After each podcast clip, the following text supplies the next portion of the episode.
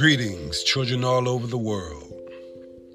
This is yours truly, Femi the Storyteller, and I'm back with another story. Now, this story is called A Sinister Plot from the book titled The Secret Explorers and the Rainforest Rangers by S.J. King. Now, before we begin, as always, I'd like to say that I don't own the rights to this story, nor do I own the rights to this music. Thank you.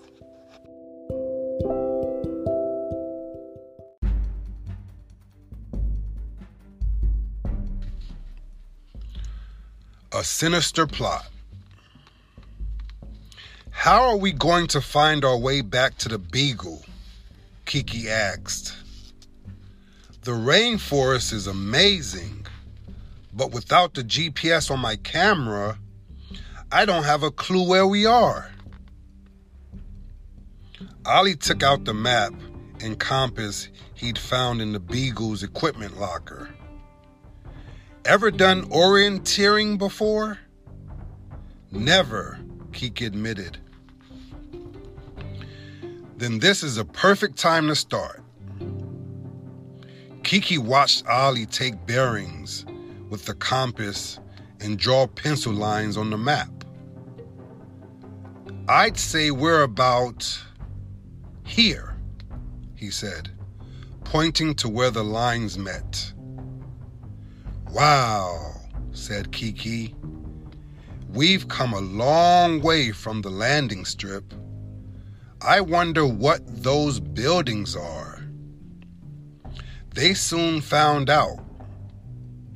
As they hiked through the rainforest, Ollie caught sight of a row of tree trunks, all the same distance apart. That was strange. He beckoned Kiki over to where the oddly neat trees began. Oh no! He said as he figured out what they were looking at. It's a palm oil plantation, like Jamal told us about. Row upon row of palm oil palms stood lined up like soldiers ready for inspection. Ollie felt shocked to see how different it was from the rainforest.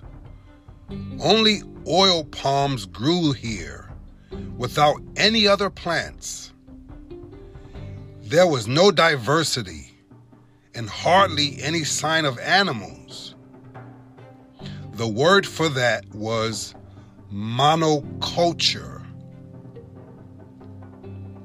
The rainforest had been a great, glorious mess, like a carnival bursting with life. There was something sad about these quiet, orderly rows of palm, oil palm trees growing where the rainforest had once been. This must be why the animals they'd seen had had to be moved to the, to the nature preserve.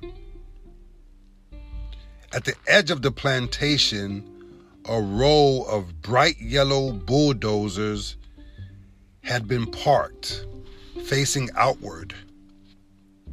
Kiki and Ollie headed over to get a closer look. That was when Ollie heard voices.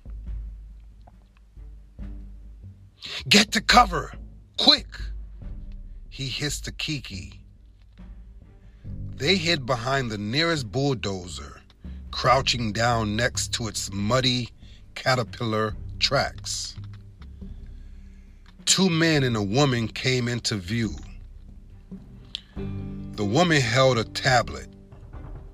One of the men carried a clipboard, and the other a phone. He wore dark glasses and seemed to be the leader. He barked questions at the other two as they walked between the oil palms. And you're quite certain we will be ready to start by 6 o'clock tonight. Only one more set of papers to sign, said the clipboard man. Get it done. Now, is the expansion zone clearly marked? Signs posted. I don't want the men cutting down the wrong trees. It would be all over the newspapers. Taken care of, said the woman with the tablet. Cheer up, boss. You're looking at the 50% increase in palm oil production. You'll be rich. I'm already rich, sneered the plantation boss. And I'll celebrate when this project is complete, not before. Ollie and Kiki traded horrified glances. They're going to cut down even more of the rainforest, Ollie whispered. And they're starting today. We can't let them do that, Kiki said. We've got to stop them. Yes, but how? This is going to take more than just us, Kiki said. We need all of the secret explorers to help with this one. Ollie nodded in agreement. Let's get back to the Beagle and fast. Luckily, the plantation boss and his two employees were starting to walk away from them in the other direction. At least we won't be spotted, Ollie thought. He took out the compass so he could find the route to the airstrip.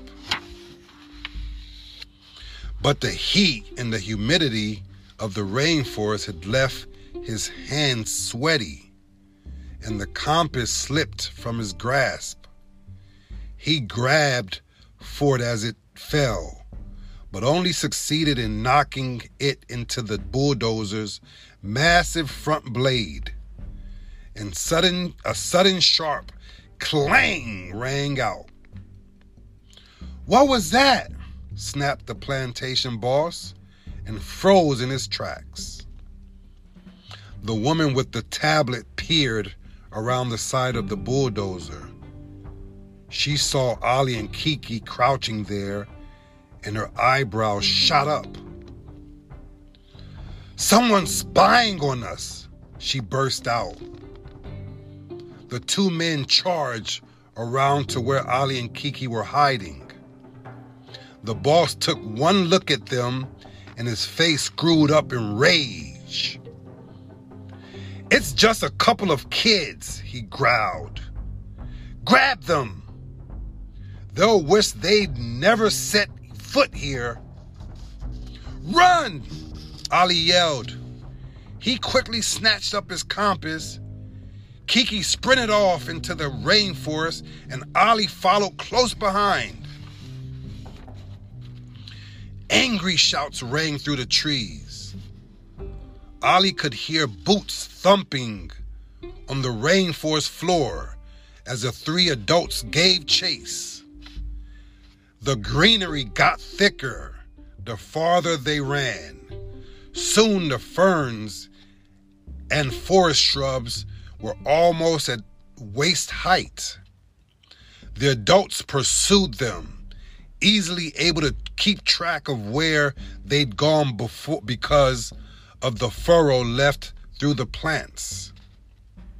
Which way? Kiki panted as they came up against a thicket of trees.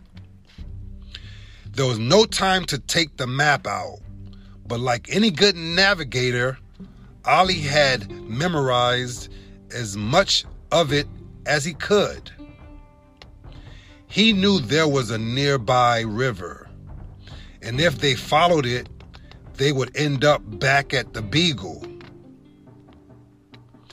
Head around to the left, he told Kiki. They skirted around the trees and half ran, half skidded down a long, muddy slope. Ollie nearly lost his balance, but Kiki caught his arm and steadied him just in time. Ollie hopped. The adults wouldn't follow them until the dangerous ground. But a quick glance over his shoulder took him, told him they were still coming and getting closer. We've got to shake them off, he gasped. The trees they were running through suddenly became a lot thinner. Ollie quickly caught sight of the reason. Just as he'd expected, they'd reached the river. It was broad and muddy brown, churned up in places where it flowed over hidden rocks. Birds with bright plumage flew up, squawking as he ran toward it. Look! Ollie called out. He pointed to a large mound of mud. A dark hole led into it, with leaves piled all around. What's that? Kiki replied. They were almost at the water's edge. Ollie couldn't see the three adults anymore, but the shouts from behind were growing louder. It's a saltwater crocodile nest, Ollie said. There'll be croc eggs in there. That means there's are crocs in this river. Oh no! Kiki moaned. First, we have to run through this gooey mud. And now there's there are crocodiles? Ollie skidded to a halt. He spotted some stones jutting out from the water, forming a difficult but crossable path across the river. But other shapes were in the water too. Scaly shapes with thick tails and long snouts. They were basking in the shallows, lying so still you could have mistaken them for logs until it was too late. Kiki gulped. Looks like you were right. There are crocs in the water. Too bad we can't tell them to go after those three behind us. Maybe we can, Ollie said. Let's get across the river fast. You've given me an idea. Kiki hesitated. Are you sure it's a good idea? Just then, the three plantation managers burst into view behind them. Never mind, she said, let's go. Kiki took a step out across the water.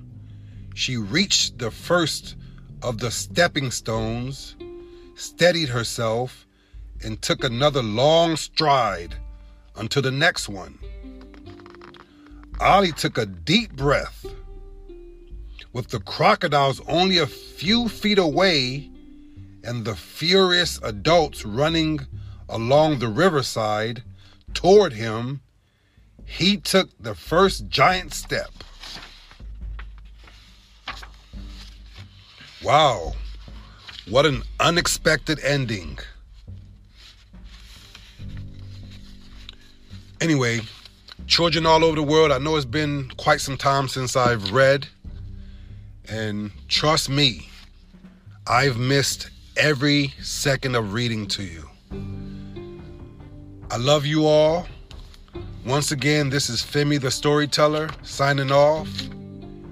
Children all over the world, love you all and enjoy this evening and good night. Love you.